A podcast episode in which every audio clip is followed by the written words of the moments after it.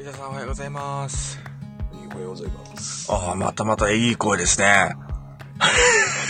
ということは、ということは、ということはですね。いやー、伊沢さんクリスマス楽しんだということですね。いやそういうわけではないですけめちゃくちゃ叫びまくったってことですよど。いね。やいやいや、何にもしてませんけどね。本当ですか？ジングルベルを叫びながら渋谷の街を歩き回った、回ったっていう噂を聞いてるんですけど、一人で？一人、一人でこう、鈴をも、鈴を持ちながら、あの、サンタコ、サンタコス、コスをしながら、変な人ですね、大変な人ですね。変な人ですね。はい。ハロウィンでもないのに、そんなね。まあ、渋谷行ってないのでね、あの、もしかしたらそういう方いらっしゃったかもしれないですけど、うん。まあ、それぞれのね、クリスマスを過ごしていただければと思うので、あの、はい、楽しき、楽しければいいってわけではありませんけど、人に迷惑がかからないっていうのでね、そうですね。はい、クリスマス楽しんでもらえればと思いますけど、そう、メリークリスマスですね。はい。むちゃくちゃなスタートですね。めちゃくちゃなスタートだ今日はむちゃくちゃなスタートですね。すいません、雑な、雑な振りをしてしまいましたが。は。はいね、あの。伊沢さんはどうです？こう、クリスマスって、まあ、いろんな過ごし方あると思うんですよ。それこそ、パーティーみたいな感じで、えー、たくさんの人と過ごすクリスマスと、うんなんか、こう、静かに、えー、クリスマスソングを、うん、クラシックなクリスマスソングを聴きながら、えー静かに過ごすクリスマスみたいな。はい。まあ、この二つっていうわけではないと思うんですけど、ど、どっち派です？どっち？派うん。宇宙普通ですね。あんまりクリスマスだからって何かっていうのあがあ、はいはいはてただちょっと美味しいケーキをいつもい。そうなんですね。予約してるので、今年どうしようかなって。お1ー。ヶ月、2ヶ月ぐらい前に決めて、ああ、やっぱさすがですね、伊沢さん。昨日は表参道まで取りに。お大ー。変でしたね、表参道ね。もう、だってライトアップとかすごいじゃないですか。そうそう。表さんのいつ。もね、毎年あの、ね、あうんの通りの木に、のライトアップがすごい。ああ、そうそうそうそうそう。はい。人いっぱいでしたね。ですよね。原宿駅で降りたんですけど、はいはいはい。原宿から表参道までずっとこう歩いていって、うんうんうんもうこれは大変と思ったので、うん。うん。帰りは渋谷側に、渋谷方面にちょっとああ、まあそれもそれで大変じゃないですか。そ そんなことないですか？あの、うんそうですね。あの、やっぱ原宿から表参道のあの通りがすごいので、ああ、そうなんだ。ああ。じゃあ、もうケーキ屋さんもすごかったんじゃないですか？いやもう予約なしでは買えないので、そうですよね。はい、逆にもう人いなかったですね。なるほど、なるほど。はもう時間に、皆さんし指定で、指定の時間に来て、えー、まあ、並ばずにそのまますぐ帰るっていう感じだったんですね。い、そうです、そうです。もう予約してる人だけっていううんうんうんうん。感じでしたね。そうなんですね。まあでもこの時期だけですよね。こんだけこうケーキ屋さんとか、あのーイルミネーションを見にこうね、ブワーっと人が出るっていうのはね。そうですよね。うん。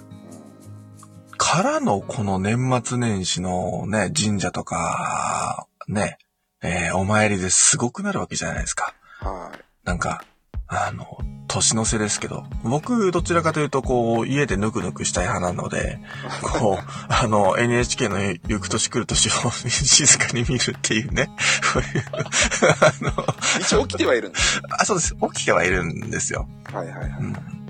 まあ、全然、外出て、えー、まあ、お参りしに行ってもいいんですけど、あの、最近、あー最近どうなのかわかんないですけど、こう、豚汁とか甘酒とか、配出るのかな？今年はここもありますよね。ありね、ありそうですよね。はいはいだから、それを目当てに僕、行くんですよ、大体。うん。じゃないと足が動かないっていうか。なんか、あのなんていうの非常うん。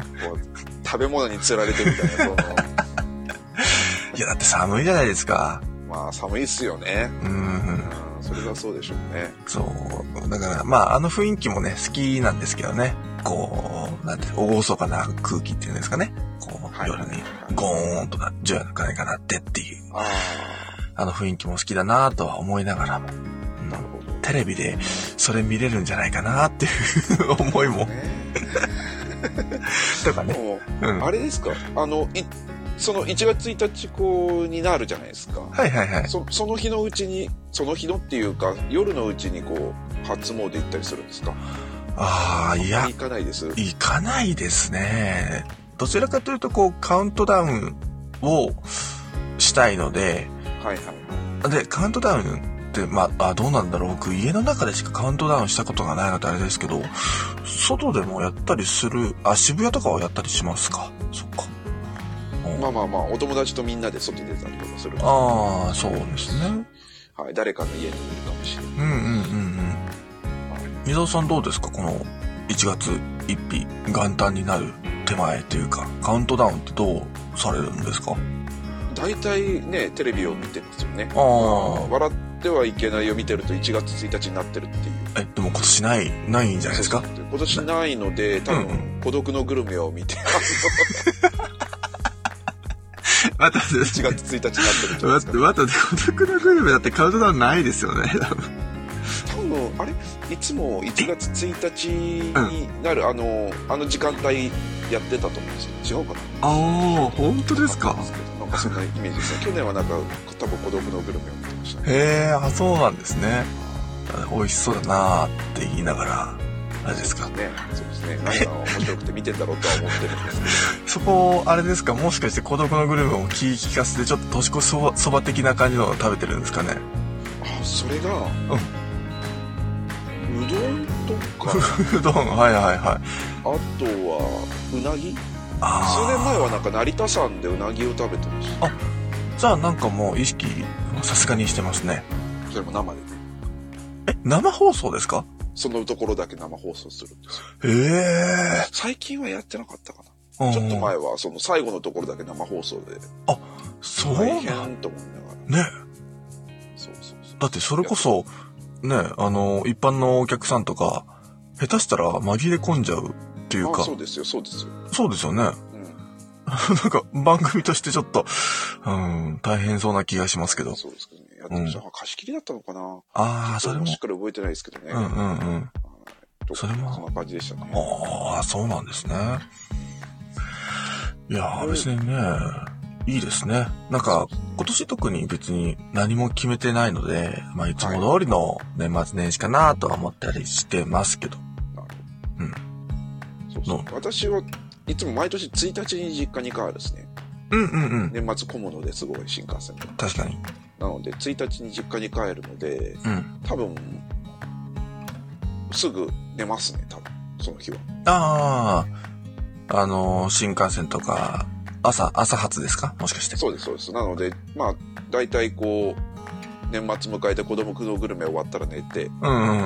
で、朝起きて、近くの神社に初詣に行きつつ、そのまま、お実家に帰る感じですね。ああ、なるほどですね。ああ、いいですね。そう。えーっと、前帰ったのが、コロナ禍の前だ、2019年、うー20年にん。なった年、はいはいはい。帰りましたけど、あの年、えーっと、スターバックスかなんかの福袋がなんか当たってたんですよね。おー、はい。それで、えっと、東京駅のその新幹線ところにあるスターバックスに取りに行った気が。それ元旦だったんですね。あれ、えっと、えーそのお店の、えー初回営業。日に取りに行くっていうってるんですよ。おーおーおー東京駅のスターバックスは1日から開くので、1日に取りに行くんです。いやー、そういうことか。そう、他のスターバックスとかで2日オープンのところは2日取りに行く。うんうんうんうん。3日オープンとか3日取りに行くしみたいな、そんな感じなんですよ。あー、そっか。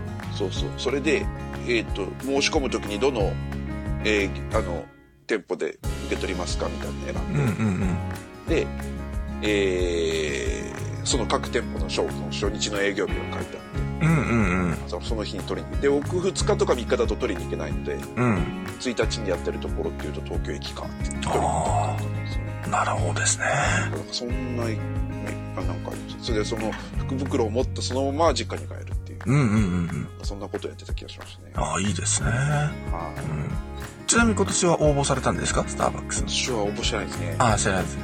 はど。うん。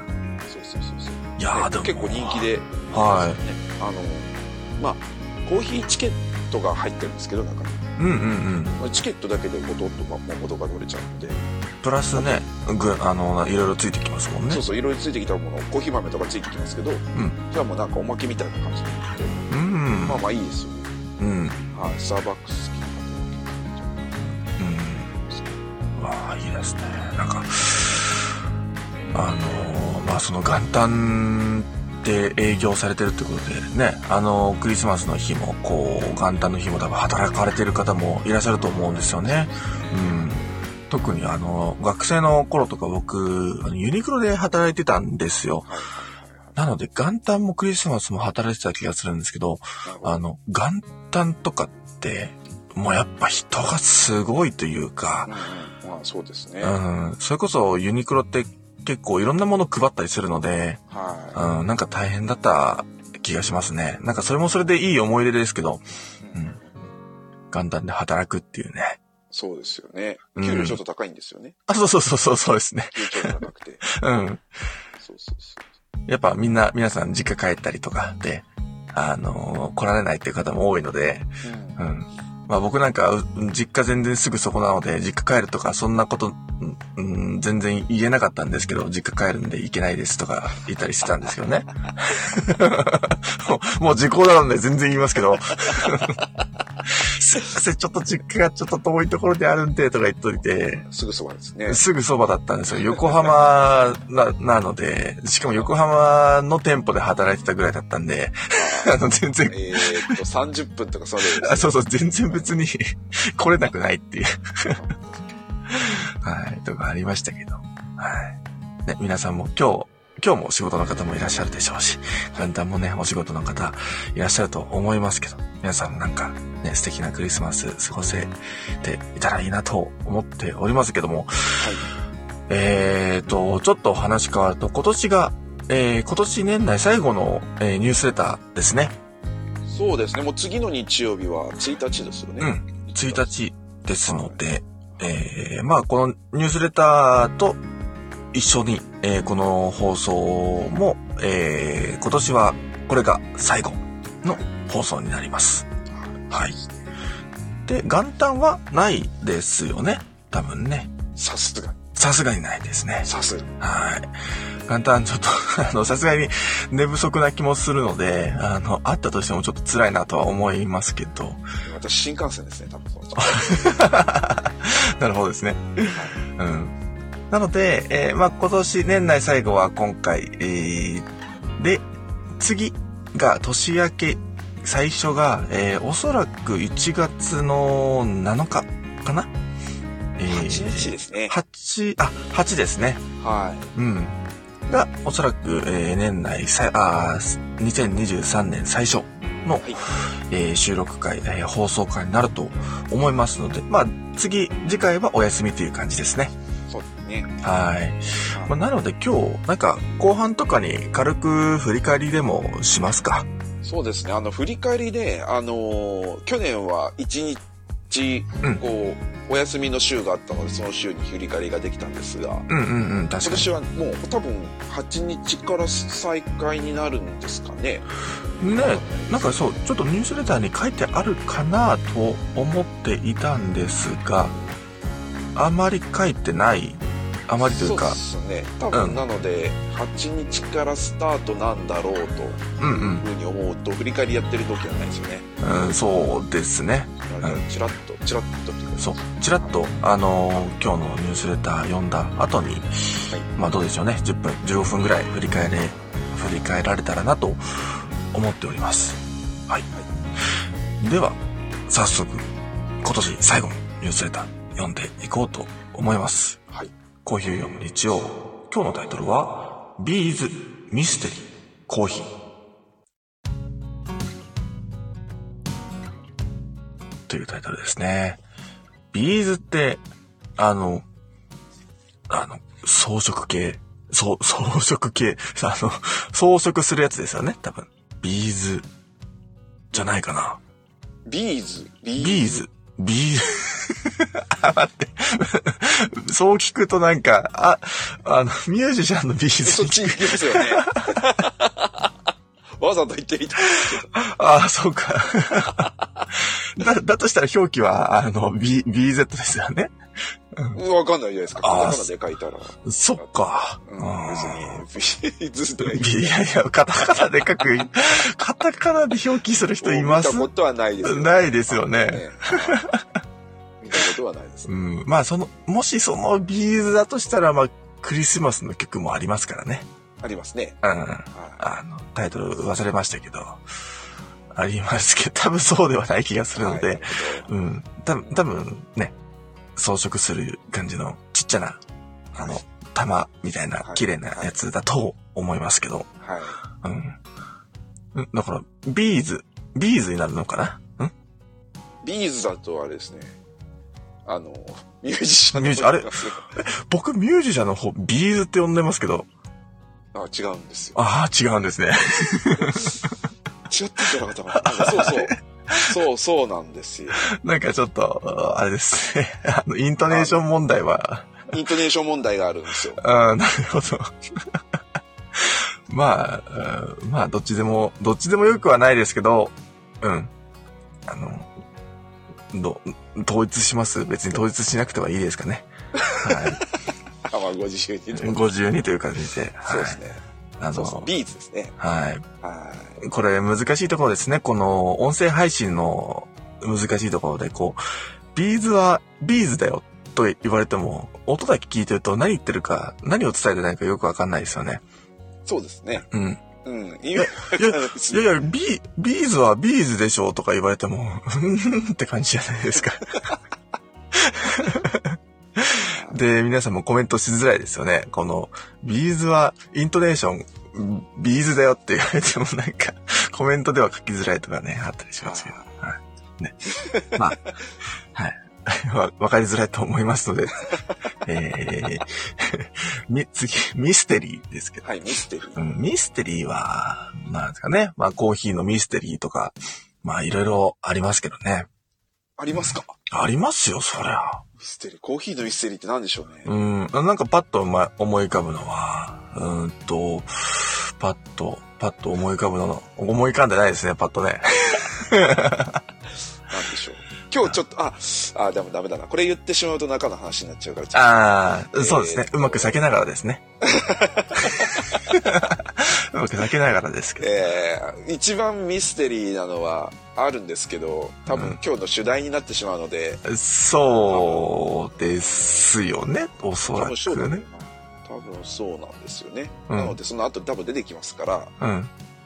言わないでおきましょう。言わないでおきますか。はい、そうですね。ああ。他にもミステリーってなんかある。あ、例えばコーヒーを見つけた人、最初に見つけた人は誰でしょう？みたいな。ああ、確かにそうですね。はい。いろんな説がありますが。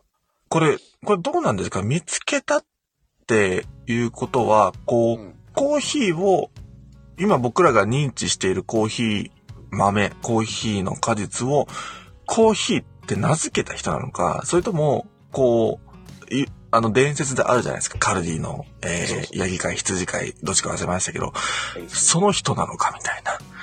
うなんか、線引きが難しいような気がするんですけど。難しいですね。うん。あのーね、修道僧の人がうん。発見したっていう、そんな話もありますし。うん。はい。あれも一つのミステリーなんですかね。そうですね。うん。はい。みたいな話ことですよね。みたいなことだと思います。ははい。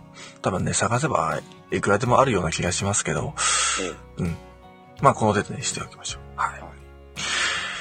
えー、冒頭では、えー、クリスマスの話題から、まあみな、あれですね、えー、過去のアーカイブ、えー、年末年始に読んでみてはいかがですか？とかね。ええうん、そんな時に、あの、ニュースレターももちろんですけど、えー、ポッドキャストもね、聞いていただけると嬉しいですね。本当ですね。あの、ついでで、ついでで良ければ、聞いていただければと思いますけど。はい。とか、とか、あとは、あ、えー、年始のスタンダード、雑誌の方ですね、の準備もはい。していきるということも書かれてますね。次号ですね。はい、次号のお話。次は、まあ年4回ということですので、だいたい3月ぐらいに、えー、次号、そうですよね。うん、発売、販売、えーされるかなという感じですね。はい。うん。はい。あとは、あの、羊コーヒーさんのお話もちらっと出てますね。えーはいねコラボ。えー前田牧場の経営者さんと獣医さん、えーお医者さんですね、を交えて、羊コーヒーさんがコラボしていると、スタンダードの、のえー内容についてコラボしているというお話もありますけど。うん。ね、あのー年の瀬、こう、年末年始にゆっくり、こう、時間がある方は、スタンダードの雑誌をゆっくり読んでもいいですし、えーニュースレターも過去回振り返ってもいいですし、そうですね。はい。えーそのお供に、ポッドキャストも聞いてみてもいいかもしれないですね。そうですね。はいそうそういいかもしれない。いいかもしれないので、皆さんぜひぜひ聞いていただければと思いますけども。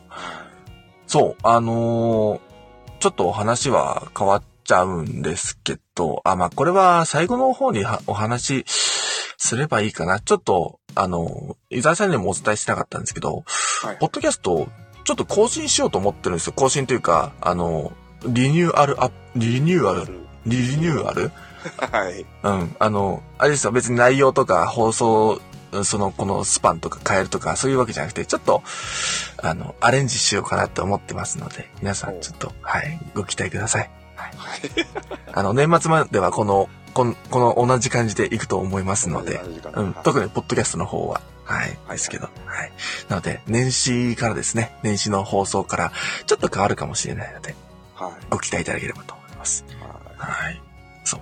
あんまし、こう、リニューアルせず、ずっと同じ、この調子で来てたのい。で、同じこの調子で来てますね。そうなんですよ。は それはそれで、まあ、すごいいいなと思いながら、やりやすいなと思いながら、い。はいちょっとなんか変化も加えたら、皆さんも楽しんでもらえるかなとか思ったりしてるので、そうですね。はい。そうそう。はい。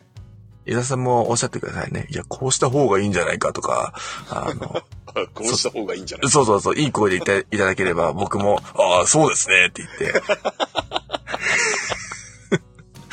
あの何の会話だか。何の会話なのかよくわかりませんけど、はい。はい皆さんもなんか、あの、こ、こんなこと聞きたいなとかね、あの、こういう風にした方がいいんじゃないかなとか、そんな、あの、ご要望ございましたら、えー、メッセージいただけたら嬉しいと思っておりますので、そうですね。はい。は全然僕に言いづらかったら、ユーザーさんに、うあの、言っていただければ、大丈夫ですので。伊沢さんはもうすべて、あの、受け止めてくれる懐の深い、海のような、あの、方ですので、何、何言っても大丈夫ではないですよ。もちろんい。。言っても大丈夫。はい。親しき中にも礼儀ありですから、そはいの、その点はね、はい、注意していただければと思いますけど。はい。という感じで、えー、世界のコーヒーニュース行こうと思います。はいはい This Week in Coffee 未来の、未来の鍵は歴史の中にというタイトルです。はい。先日、イギリス英国王立植物園、キューガーデンのコーヒー研究者であるアーロン・デイビス博士がアフリカで栽培されている2種類のリベリカ種についての研究を発表しました。アラビカ種、カネフォラ、ロブスタ種とともにコーヒー三大原種に数えられるリベリカ種には、もともと別種として考えられていたエクセルサ種という亜種が存在します。本研究では気候変動に直面する今日のコーヒー産業におけるエクセルサ種の可能性について述べられています。20世紀初頭の段階では、アラビカ種並びに世界的な注目を集めていたリベリカ種ですが、風味で劣るとされており、徐々にアラビカ種の派遣を譲ることとなりました。しかし、強靭な、強靭で収量も多く、えー熱や病害虫への高い耐性を誇ることから、気候変動によるコーヒー生産量の急落が危惧されている中、再び注目を集めています。また、風味に関しても、リベリカ種はチェリーサイズが大きいことから、生成処理が適切に施されていなかったため、過小評価されていた可能性があると指摘されています。えー、エクセルサ種に限って言えば、それぞれのチェリーが同時期に熟すことや、チェリーが葉のつく位置に集まることから収穫が容易で、アラビカ種に近いチェリーの特徴を持つため、生成もやりやすいという利点も兼ね揃えているということが分かっております。エクセルサ種の栽培が盛んなウガンダでは、現在200件ほどの農園が同種を栽培しており、その数は増加傾向にあります。さらに、同国では農家の主導、農家主導でロブスタ種からエクセルサ種栽培への移行も積極的に行われており、一部ではエクセルサ種ののみを栽培する農園もあるそう。今後さらにエクセルサ種の採用が進めば、より高品質なコーヒーの栽培地が広がると同時に、気候変動によって脅かされているコーヒー産地の維持につながると期待が高まります。という、えー、エクセルサ種の可能性。はいね、うん。これ伊沢さん聞いたことあります？エクセルサ種。えー、と、聞いたことはありますけど、はいはい。リベリカ種の亜種だったんですね。リベリカ種っていうもの自体もかなり珍しい。ですね。けど、うん。よくまあ、うん、あ、ナグサ今年いなかったか。えっとですね、はい、SCAJ の中で、うん、フィリピンかどっかのブースでリベリカ種の、え？っと、シーンがあったんですね。マジですか。私、リベリカ種は飲んだんですけど。へえ、そうだったんですね。そうですね。結構よく聞くのは、東南アジア。あ、はいはいはい。フィリピンとか、あとは、インドネシアも結構盛んに栽培されてる。へえ、あ、そうなんですね。結構珍しいんですけど、うんうん、一部ちょっとまあ幸いされてるっていう感じなんですよね。へまあ、一応今回はウガンダが紹介されておりますけども、じゃあ世界的にも、えー、いろんなところで作られてるっていうことなのかもしれないですね。少量ですね。まだそんな、すごいたくさん作ってるわけじゃなくて、少量で。で、まあ、あの、最近のこう、気候変動とかで、うん、まあ、アラビカ種が取れなくなってきてるので、リベリカ種どうかなと思って、今また、多分、研究されてるってことなんじゃないかなと思います。うん。はい。まあ、たまにあの、見ますけどね、リベルカ州。あ、本当ですか。はい。へえ。あの、コメントでもハープさんがフィリピンのとこでありましたよねっていうことで。そうですね。うん、あ、そうなんですね。そうですね。え、お店でも見たことあります？リベリカ州っていう。えー、と、ほんの少しだけですね。うん。ただそのリベリカ州だって言って、な買ってこうっていうふうにあまりならないので、やっぱなかなかお店では今状態では難しいですよね。かなり珍しいから一回体験してみようぐらいの、うんうんうん、やっぱりイメージなので。そうですよね。はい、うん。ですし、リベリカ種って聞いて、なかなかね、お店で販売されていたいたとしても、聞き馴染みのないものですからね。そうですね。うん。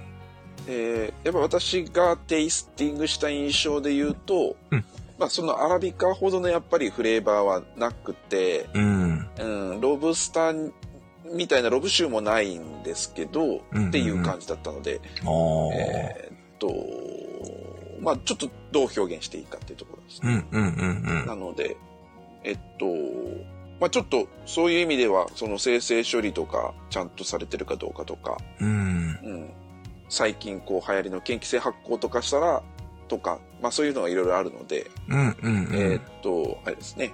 あの、ちょっと表現は難しいですけれど。はい。はい。なるほど。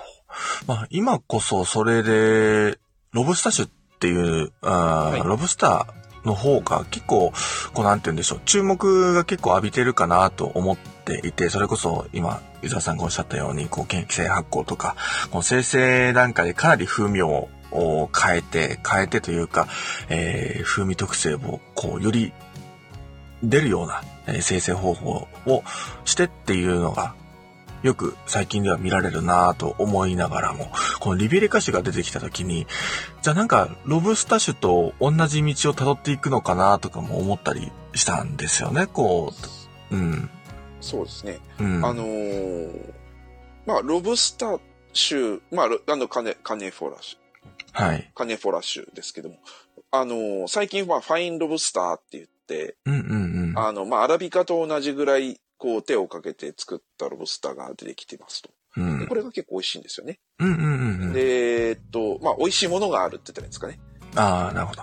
はい。えー、っと、いうものもあって、えー、っと、まあ、期待されてるわけなんですけれども、うん、リベリカは、あの、ロブスター、そのカネフォラッシュとこう比較したときに、あの、そこまで、こう、なんて言うんですかね、あの、病害虫耐性に強強いっていうふうなことじゃないっていうことで、それで、えっと、やっぱロブスターにしようかっていうところなんですよね。うん、えっと、もともと。それで、リベリカ種は廃れていって、ロブスターをみんな植え始めたっていうところが、まああったわけで。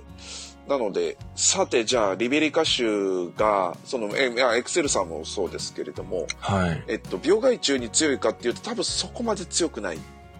なるほど。はい。ではないかと。で、なんですけど、えっと、気候変動には強いのかな、もしかしたら。うんうんうんうん。えっと、ちょっとこう、なんていうんですかね、えー、温度が高かったりとか、うん、気温が高かったりとかしても、まあ、身をつけてくれるっていう。うんうんうん、アラビカ種だと本当に身をつけなくなっちゃうので、あの、よくコーヒーの木って買ったりする。はいはいはい。観葉植物としてコーヒーの木あったりしますけど、身につけるところまで行くと結構大変っていうんですよ、うんうんうん。だから身をつけないんですよね。うん。はい。っていうのが、えー、っと、リベリカとか、あの、カネフォーラッシュだと、身をつけてくれる。なるほど。そういうところでも。っていうことなのかなっていう感じですよね。うんうんうん、なるほどですね。うん、まあ、あのー、このアラビカ州が気候変動等々によって、なかなかこう、えー、今後50年先とかが、ね、危ぶまれているわけじゃないですか。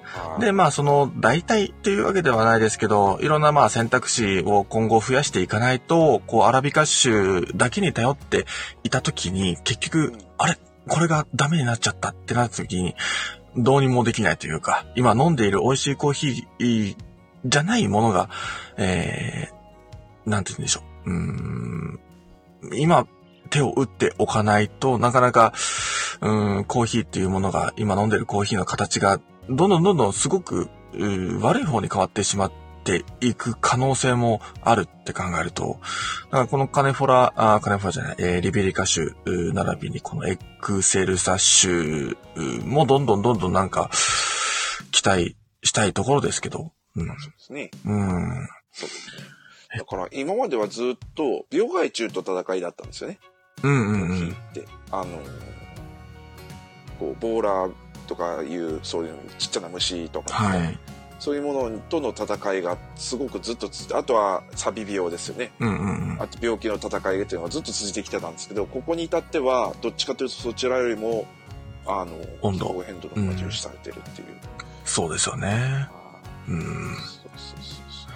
それこそあのニュースレターでもあの結構話ありましたけど、こう、まあ、品種だけじゃなくて土地に合う品種っていう見方、うん、ね、うん。どの土地にどの品種が果たして合うのか、うん、どの品種であれば、えー、ある程度の品質を保てるコーヒーが作れるのかっていう研究も今世界中でされてるじゃないですか。はい、そうですね。うんまあそれこそ、こういうエクセルサッシュっていう新しいものが出てきた時に、まあそれこそ多分、あの、調査の対象に入るかもしれないですけど、うん。どんどんどんどんこう気候変動に対して、えー、手を打っているなっていうのは、うん、見て取れる感じはしますけど。うね、うん。ね。だから、いろいろ、いろんな、うん、えー、品種を、品種というか、えー、エクセル種、その他もまた出てくる可能性もあるかもしれないですけど。そうですね。まだあの、うん、特にウガンダとか、コンゴの方かな。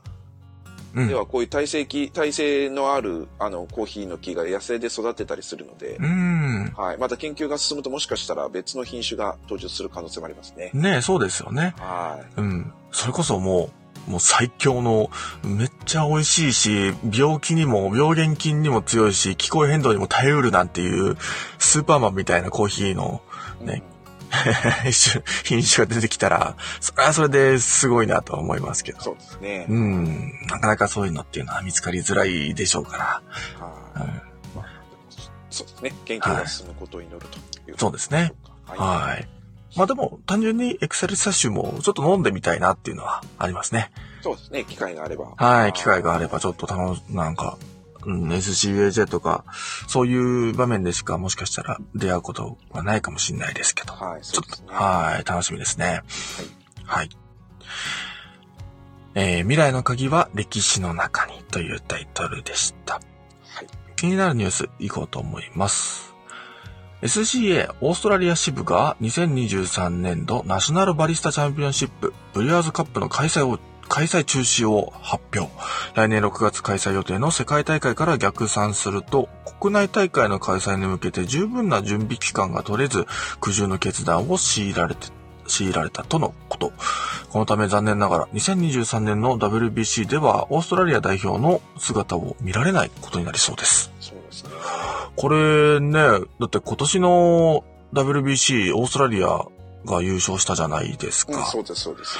ねすごく勢いづいてる中で、んどうしたんですかね？ああの、まあちょっと6月っていうタイミングが、ああれですね。まああの、ワールドで言うと、えーっと、そうですね。今年6月、あ、来年6月なんですよね。ー。うんうん、うん。だから日本大会もむちゃくちゃ変な時期っていうか、その年末ギリギリになってから、もう募集が、はいはいはい、来年の募集がもう始まってたりとかして、結構ギリギリのスケジュールで今年はやんないといけないよ。今年来年か。来年はやらないといけないようになっちゃってるっていう。あーあれ、今までってどんな感じでしたっけ？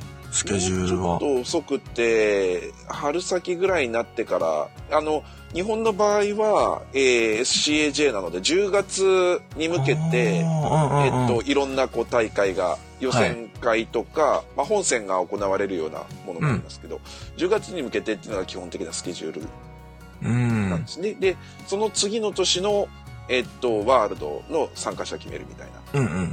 ことになっているというところがあって、で、今年はもう、だから日本は10月に、えっと、S、の SCAJ でワールドバリスタ、うんうんうん。まあ、チャンピオンシップに出る選手がもう決まったと。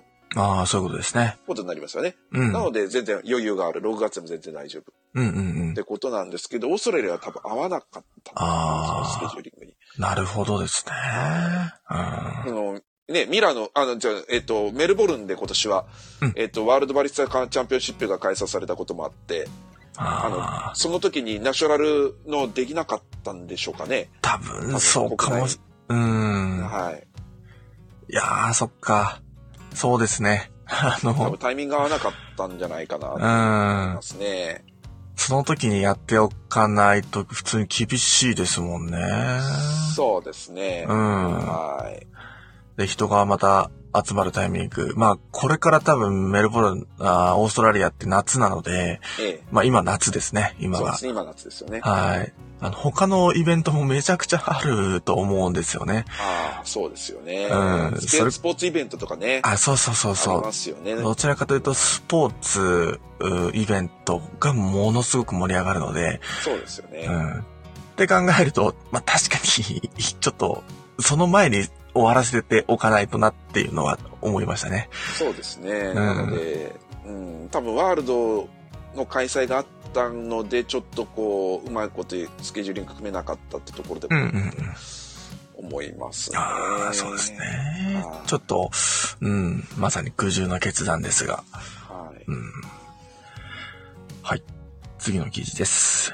好きなドリンクをデカフェにできるティーバッグ式ツールが誕生。お茶やコーヒーに食用海藻エキスと天然ミネラル配合のビーズ入りバッグをつけることで、12オンスの飲料のカフェインを最大80%除去できるそう。すごいですね。すごいですね。はミュージシャンじゃなかった。あ、じゃなかったですね。うあん。これミュージシャンだったら、ビーズ、人がバッグの中に入っちゃいますからね。どういうことってなっちゃいますから。ービーズまあビーズ、ビーズ入り。ビーズ入りダメだな、なんか。ビーズ入りです。うん、ビーズ入り、はい。でもすごいですね、これは。だって、もともとね、コーヒー、デカフェのコーヒーっていうのは生豆の段階でデカフェを除去するんでしたっけ？そうですね。大体が。はい。そうそうですね。カフェインを生豆からこう、抽出しちゃってっていう。のが、あの、デカフェの作り方ですけれども。うん。これはどうなんでしょうね。うん。ビーズ入りということは、その吸着なんですかね？ああ。ドリンクから。うん、どうなんでしょう。まあ、全然僕イメージできないんですよね。だって、ビーズ、ビーズ入りバッグって要は、こう、あの、お手洗いとかに置いてある、あの、消臭剤みたいな。なんかそれ聞いちゃうとちょっと微妙な表現 あのでもそういうこと、まあ、そういうことですよね。なんか中につぶつぶが入ってる。そうそうそうそうそう。ね、うん、そういうものをつけると多分吸着なんでしょうね。ああ。でもなんか他のものも吸着されちゃいそうですけど。ねえ。うん。だから、まあ本当に、香りとかももしかしたらそのまま、あの、取られちゃって、カフェインと一緒にね。うん。まあ、でもカフェイン80%ですから、まあ、そん、若干残ってるっていうのはありますからね。まあ、いわゆるデカフェにはならないですね。うん。デカフェ、カフェインが少なめにっていう。そうですね。感じになるということですね。うん。はい。なので、ちょ、ちょっと今日は控えておこうかなっていう時に、まあ、さっと、これを使えば、もしかしたら、カフェインは少なくて済むようになるかもしれないですけど、はい。うん。ちょっとビーズを見たかったんですけど、ビーズを見たかったんですけど、ど、うーん、画像でもちょっとよくわからないですね。ホームページ言ってますけど。そうですね。うん。はい。まあまあそういう感じです。うん、まあでも一応、やっぱりカフェイン分子を選択的に吸着をもう、そうなんですね。そうですね。うん。はい、他は残しますようんうんうん。まあ確かにちょっと飲んでみたさはありますけどね、どれだけこう、本当にカフェインだけを取り除くことができるのか、それとも味を、味も一緒に取られてしまうのかとか。そう、ね、ちょっと、まあちょっとわからない。わ、うん、かんないところはありますけど。はい、うん、ただまあね、カフェインって、えね、ね、避ける方もいらっしゃるから、うん。あの、いいかもしれないですね。ねそうですよね。はい。次の記事です。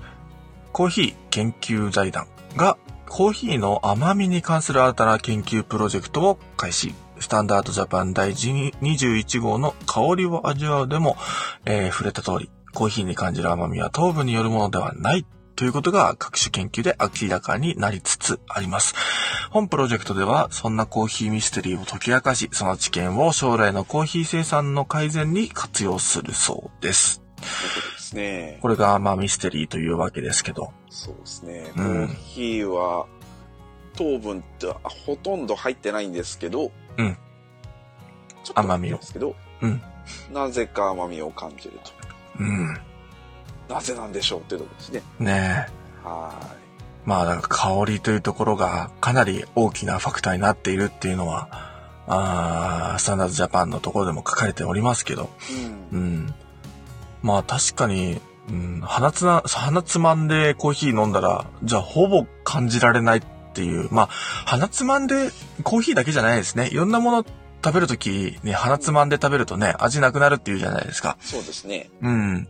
嫌いなものとかね、こう、鼻つまんで食べていると、意外といけちゃうみたいな、そんな話も聞いたことありますけど。うん。うん、結局やっぱりまあその香りっていうかまあ、えっと、香りも、なんかこう、なんていうんですかね、その本当に鼻孔で感じる、鼻で感じる香りと、うん、なんか喉の奥で感じる香りみたいなものがあったりして、うんうんうん、それと、コーヒーには酸があるじゃないですか。はい。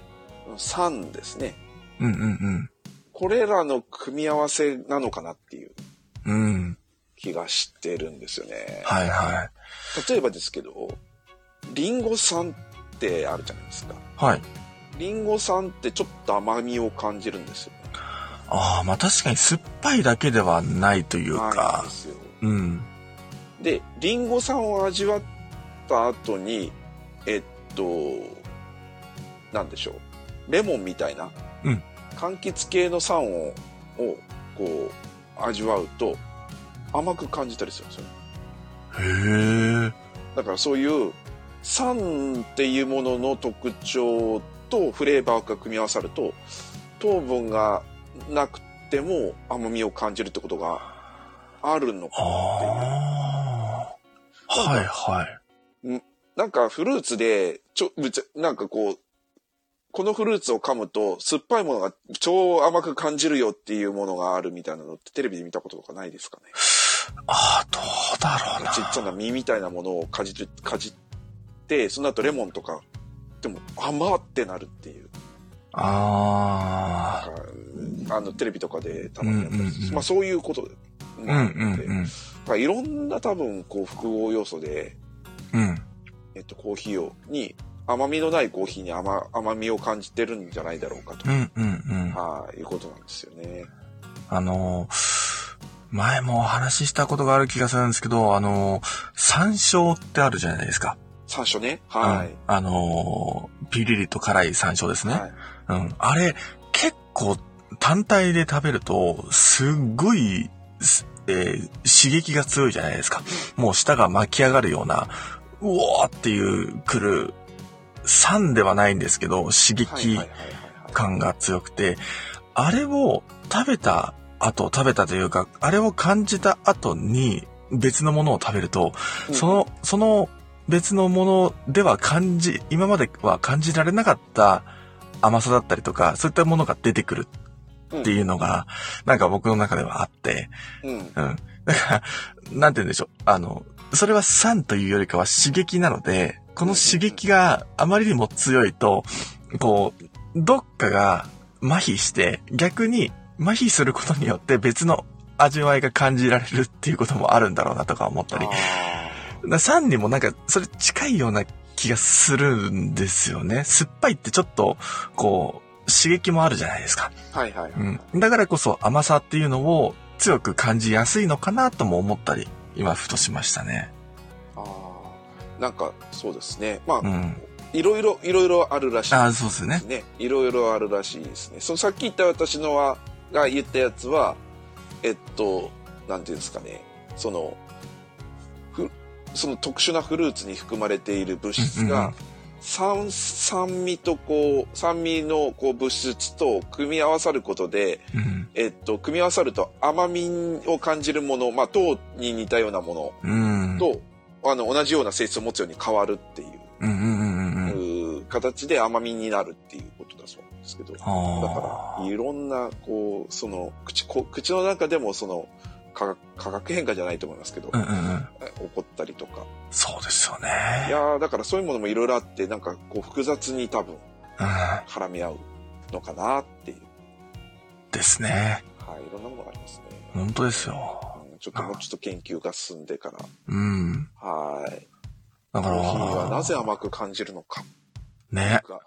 あの、やっぱりなんか、その、酸味が好きなコーヒー、酸味のあるコーヒーが好きな方とか、うん、苦味のあるコーヒーが好きな方とかいろんな方いらっしゃると思うんですけど、あの、一様に結構甘いコーヒーの方がいいっていう方が多いですよね。うん。うん。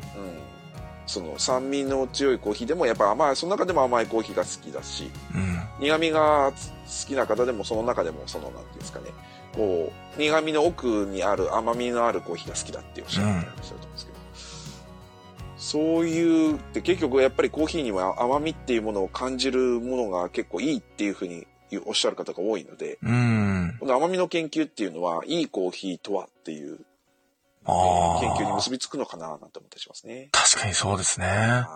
うん。だって、ね、人間ってこう、甘みが、甘みを欲するというか、こう、別に酸っぱい、酸っぱさ、酸、酸味とか苦味って、こう生きていく上で、こう人類生きていく上で、まあ確かにこう嗜好品としては楽しむ一つの、えー、ジャンルというか、そういう一つの要因にはなったりすると思うんですけど、甘みってそもそもこう糖分じゃないですか。そうですね。そう。糖分って人間が生きていく上で必要なものだと思うので、だからこそ甘みっていうものをこう、重要視するっていうのもあると思うんですよね。ええ、うん。だからこそ、こう、コーヒーの中に甘みを感じたいというか、感じた方が、コーヒーは美味しいと感じる人が多いっていうのもなんか、そういったところにも繋がるのかなとも思いましたけどね。うん。なんかコーヒーの甘み。まあ、ここは、あスタンダードでは香りっていうところに、えー、注目を当てて、じゃあ甘みっていうのは、結局のところ香りがかなり大きな要因なんじゃないか、大きな役割を果たしているんじゃないかっていうことはありますけど、はい。まあこのプロジェクトでまたどういう研究結果が出てくるのか、ちょっと楽しみですね。そうですね。はい。次の記事です。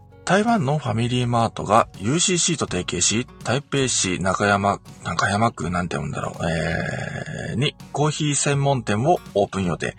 台湾産コーヒーや軽食の提供を予定しており、スパークリングやコーヒーカクテルをはじめ、コーヒーの種類は25種類に及ぶそうです。すごいですね。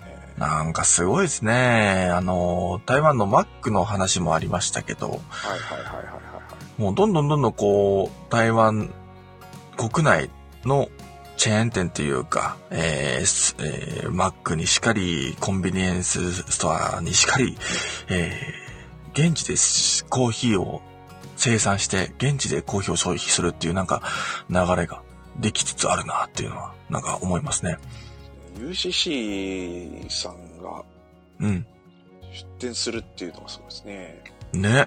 だって、UCC、どうなんですかね？な、あの、台湾にももしかしたら、まあ、それこそ台北とかにも、上島コーヒーみたいな感じで出したりしてるのかもしんないですね。そうですね。ねえ。はい。じゃないとなんか、急に UCC 出てきたみたいな のはありますけど、まあもしかしたら台湾では UCC っていうのは有名なのかもしれないですけどね。うん、どうなのかわかんないですけど。まあでも、いいですよね。ファミマで台湾産のコーヒーが飲めるってなかなかいいなって思いますね。まあまあまあ、コーヒー専門店はね、オープン。あ、そうか、コーヒー専門店。うん。ね、はい。すごいですね。すはい。すごい台湾が盛り上がっているような気がします。はい。はい。次の記事です。モダン仕様のトルココーヒーポット、オットがキックスターター上で資金調達に成功。2023年はスペシャルで、スペシャルティートルココーヒーがぐっと身近になるかも。うん。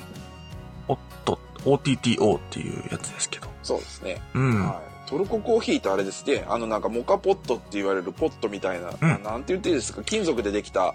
そうですね。と、器みたいなものにコーヒーと、うん、えっ、と、お水ですよね、多分入れて、うん、あの、熱くこう熱した砂の上でこうぐじゅぐじゅやると、あの、じわーってこう、吹き出してくるのをこう、また作って、何倍吹き出してくるんだみたいなね。そうですね。そういう、あれですよね、あの、飲み方ですけど。うん。なんかこれは結構、モダンチックに、現代風にアレンジしてっていう。そうですね。うん、だから、もう、今映像、キックスターターの動画見てますけど、はい。えー、IH で、えー、モカポットをやってるっていう。はい。いいですね、これ。IH 対応のですね。うん。砂、熱く熱した砂の代わりに、うん、IH の上で。ねなんか踊りながら入れていますけどこぼれないか心配ですけどね。そうですね。なんか入れやすそう。あの、コップに移しやすそうで。こぼれなさそう。そうですね。うん。イーブリックっていう。イーブリック。これ、うん。どうなんでしょう？美味しいんでしょうかね？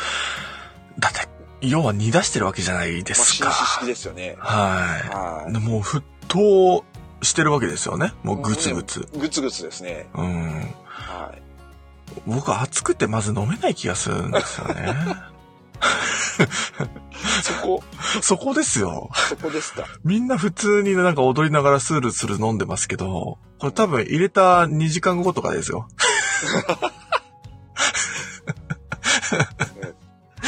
熱いですよね。熱々ですから。熱々ですよね。うん。ちょっとね、50、60度くらいまで冷ましてくれないとちょっと飲めないぞっていうのは、ツッコミ入りますけど。そうですね。多分、うん、ドロドロでしょうし、うん。はい。見た目はおしゃれだけど、果たして、ね、飲め、飲めるのかっていうところですね。そうですね。はい。これは、そちょっとね。うん。えー、非常に疑問なところですけど。はい。いいですね。はい。はい、という感じで、えー、今週のコーヒーはタリルコーヒーさん紹介されております。福岡県のコーヒー屋さんですね。パッ、かわいい。ロゴが。いいコーヒー豆に。ですね。あ、そうそうそう。はいはいはいはい。コーヒー豆に、えー、手足？生えてる。これいいですね。手足生えてる、ね。手足が生えてますよ。はい。等速人ってなんか言うらしいですよ。あの、あそうなんですね。あの、よく小さい子が、頭から手と足が生えてるっていう、なんか、そういう、よく書きがちじゃないですか。はいはいはい。これなんか、あの、どっかで見ましたけど、なんか、等速人って言って、頭と、えー、足って書いて、等速人っていうの、そういう、なんかジャンルが、うん、あるみたいですけど。はい。えー、そういうわけではないと思うんですが、えー、タイルコーヒーさんが紹介されております。はい。はい。はい、という感じで、記事は、はい、今日は読み終わりました。はい。はいえー、まあ、振り返りをね、えー、今日はしようかなと思っておりますけども。はいはい。えー、どうしましょうか。伊沢さんなんか、その前にお知らせとなんかあったりします？特に。あ、まあ、ちょっと面白い話っていう、うん、面白いっていうのもあれなんですけど、あれですね、後継者募集、事業継承マッチングプラットフォームっていうのが最近あるんですね。知らなかったですほう。ほう、ほう、はい。要するに、後継者を見つけたいお店が、と、なんかその事業をやってみたい人が、こう、マッチングを、マッチングさせて、っていう。で、えっ、ー、と、岐阜県にあるコーヒー豆、コーヒー屋さんかな、うん、の後継者を募集してるらしくてですね。へえ。ええって思いながら。伊沢さん。いやいや、やりませんけど。え？そういうことじゃないですかそういうことではないですね。ああ。そうなんですよ。常時4人、今15人のシフト制で、常時4名は。うん、あ、ちょっと、100席ぐらいのお店ね、結構大きいお店ですね。結構大きいお店ですね。うん、あと、えっ、ー、と、ファミリー層がいっぱい来る。で、運営ができてて、キッズルームが完備ですね。駐車場40台。かなり、ね、かなりなんか、良さそうな。うん。なんか事業継承っていうと、こうなんて言うんでしょう。伝統工芸みたいな感じで、なかなか、うん、引き継ぐ手もいないし、かといって、こう事業もすごい大きいわけじゃないとか、でも伝統を、うん、重んじてこう、後世にも引き継ぎたいからとかっていう、そんな感じかと思ってたんですけど、なんかそれ聞くと、なんて言うんでしょう。全然今もなお続いているコーヒー屋さんっていう感じ。そうですね。うん。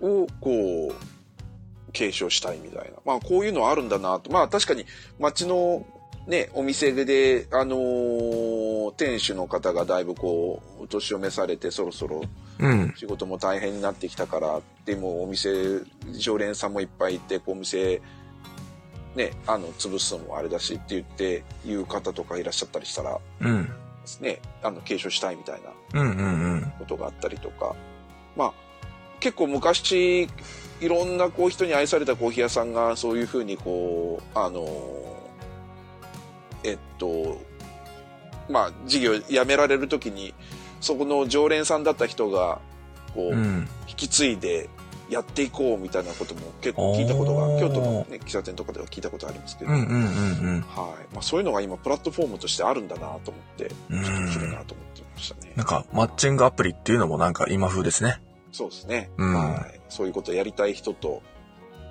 えー、っと、事業を継承したい人がこう、いるっていうマッチングするっていうのは面白いサービスだなと思って、ちょっと思うんですけどね。はい。まあまあ、そのぐらいですかね。はい。はい。ありがとうございます。まあ、という感じで、今年最後の、えー、年内最後の放送回になってしまいましたが、ちょっとね、軽く振り返りでもしようかなと思うんですけど、今年1年、まあ、どうでした？相沢さん。ざっくりですよ。いろんなこ、去年と比べると、いろんなことチャレンジしたなっていう感じですよね、今年はね。そうですね。まあ、特に後後半ですけれども。うん。すいません。あ、全然大丈夫です。あのー、あれですね。えっと、まず T シャツを作ったりとか、あそれはまあ去年から、うん、去年末から始めたんですけど、うんうんうん、ね、それをもうちょっと、あの、拡大をしていったりとか、はい。あと、その、えっと、まあ、展示会をちょっとやったりとか、そうですね。ましたね。はい。で、あと後半は、あの、まあ、我々は、これはまあお手伝いなんですけど、川越コーヒーフェスにお手伝いに行ったりとか、うん、あとは、えっと、ね、この前は、えー、ジンですね。ジンの、はい、はい、販売もしましたし、うん。で、あと、ポッドキャストとかで言うと、えっと、あれですね、えー、100回記念が。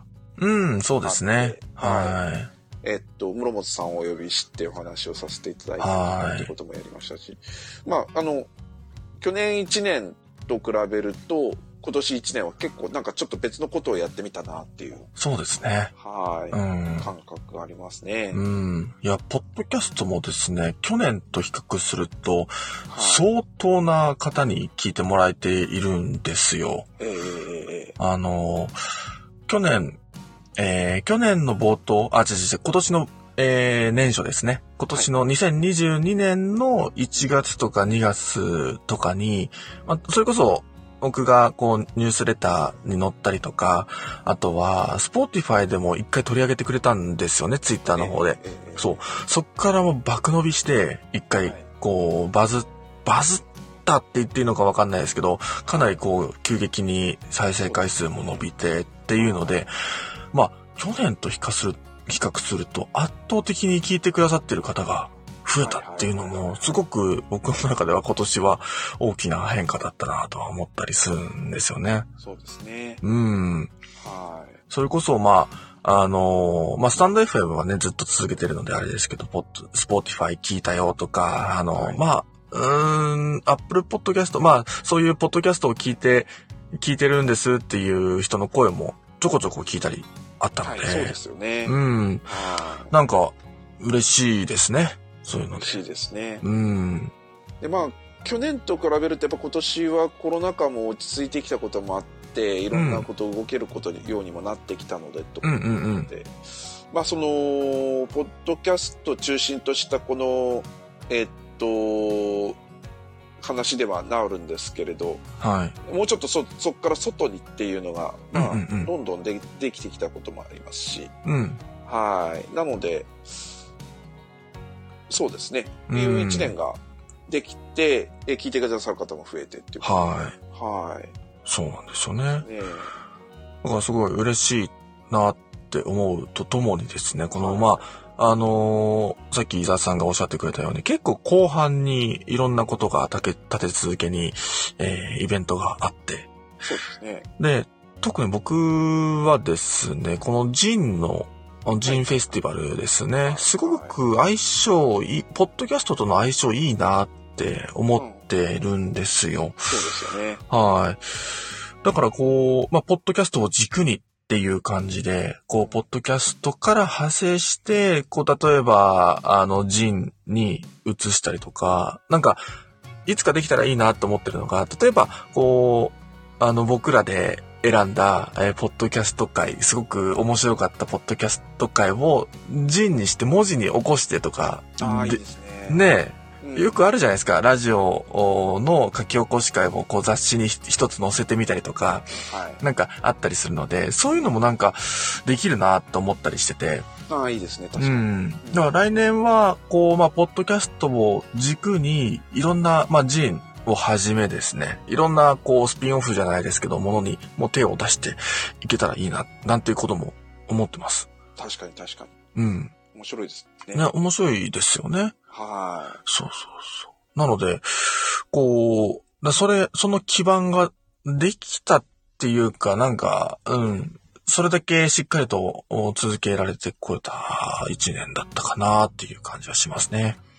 ですね。まあ、ちょっといろんな方と話もすると、やっぱりポッドキャストを、とかこういう配信系のものをこうずずっと長年続けるっていうのは結構まあ大変なことで、うん、で我々もう、えっと、2年そうですね。ね、えっ、と、続いてるわけなんですけれども、なかなかこう続けられる方ってそこまで多くないっていう話で、うん、なんかここにはコツとかいろんなものが実はあるんじゃないだろうかと。我々ちょっとあまり気がついてないところあるんですけど。うん、うん、そうですね。はい。なので、まあそういうところもあって、まあそういうところをこうね、あの、話していくのもいいかなと思ったりとか。うん。まあその、えっと、ね、今までも結構、その、まあコーヒーのことずっとこうやって話をしてますけれども、はい。えっと、それで我々の知見が溜まっていってることもあると思うので。ああ、それはありますね。生かしていろんなことをやるのも面白いなと。うん。そうですね。いろいろこう、未来のことを考えると、ね、あの、広がってくるところあるかなと。うんうんうん。してますね。うんですね。うん。まあ、あの、まだまだそんな、あの、再生回数がすごく多いとか、あの、すごい有名なポッドキャストになってるのかって言われたら、全然決してそうではないですし、あの、なんて言うんでしょう。だからこそこう、まあ今も聞いてくださってる方を大切にね、なんか、していきたいなとは思うばかりですけども。うん。はい、でもいろんなことにも挑戦していきたいなとは思いますね。そうですね。うん。はい。うんなので、まあそうですね。あの、まあ今まで、いろんなことをユザさんにふっかけては、あの、なんか、あの、ぼ、ぼつに、ぼつにされてというか、してはっていう感じの、えー、日々を過ごしておりましたけど。いや、なんかそう、なんか僕がなんかあれじゃないですか、アイデアを全部潰してあ、いやいやいや、そんなそんなそんな、そんなことは決してないです。僕のアイデアがもう全然ダメだったっていうだけの話ですから。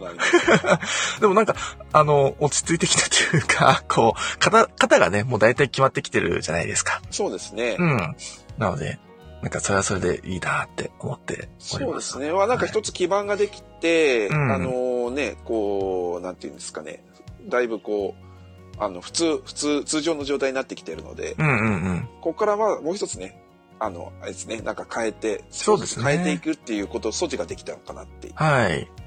ね、なんかそんな感じで思っておりますので、ね、はい。なので、ちょっとね、来年からはほ、ほんのちょっと変えようかなと思っておりますので、でね、まあ、スタイフは変わらず、まあ、ライブ放送のために、えー、使わせてもらっておりますけども、はいはい、ちょっとここに、んなんか加えようとすると、なんかややこしくなりそうなので、まあ、スタンド FM はこのままこのままで、そうですね。はい、行こうとは思っておりますけど。はい。はい。なので、まあ、えー、この1年間も非常に充実した、まあ、ポッドキャストをというところに絞ってもすごく充実してたなという、えー、1年でした。そうですね。はい。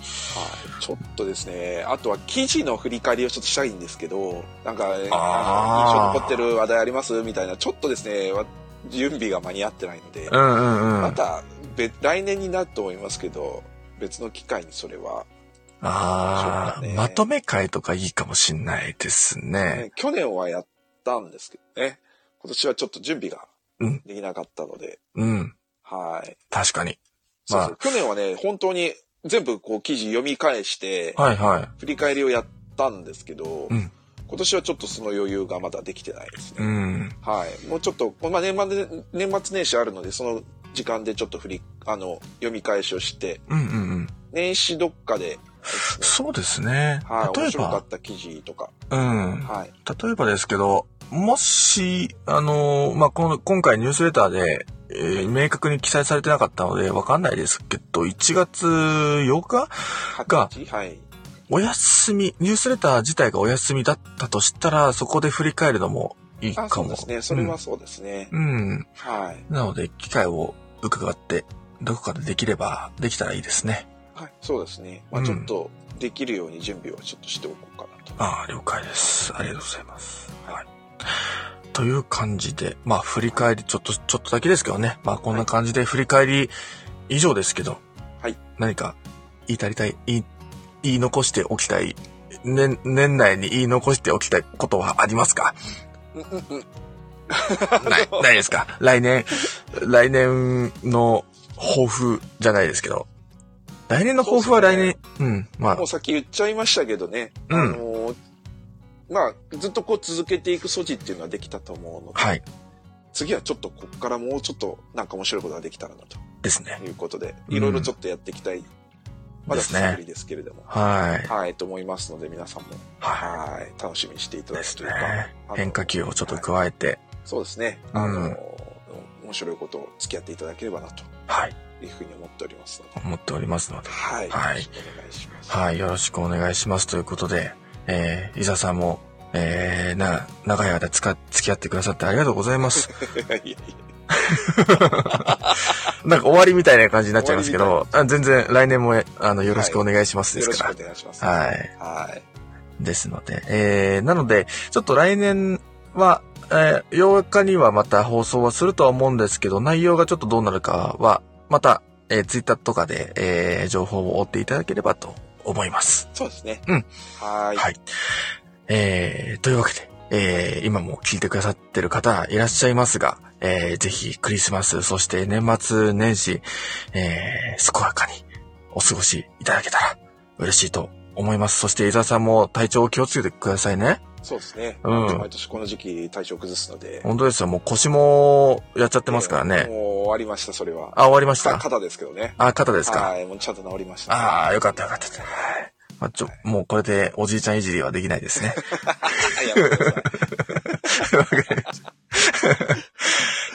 という感じで、えー、はい、年内最後の放送はこれでおしまいにしようと思います。はい。伊沢さん最後までありがとうございました。ありがとうございます。皆さんも最後までありがとうございました。それでは、良い日曜日をお過ごしください。はい。良いお年をですね。良いお年を。はい。良いお年を。それでは、失礼します。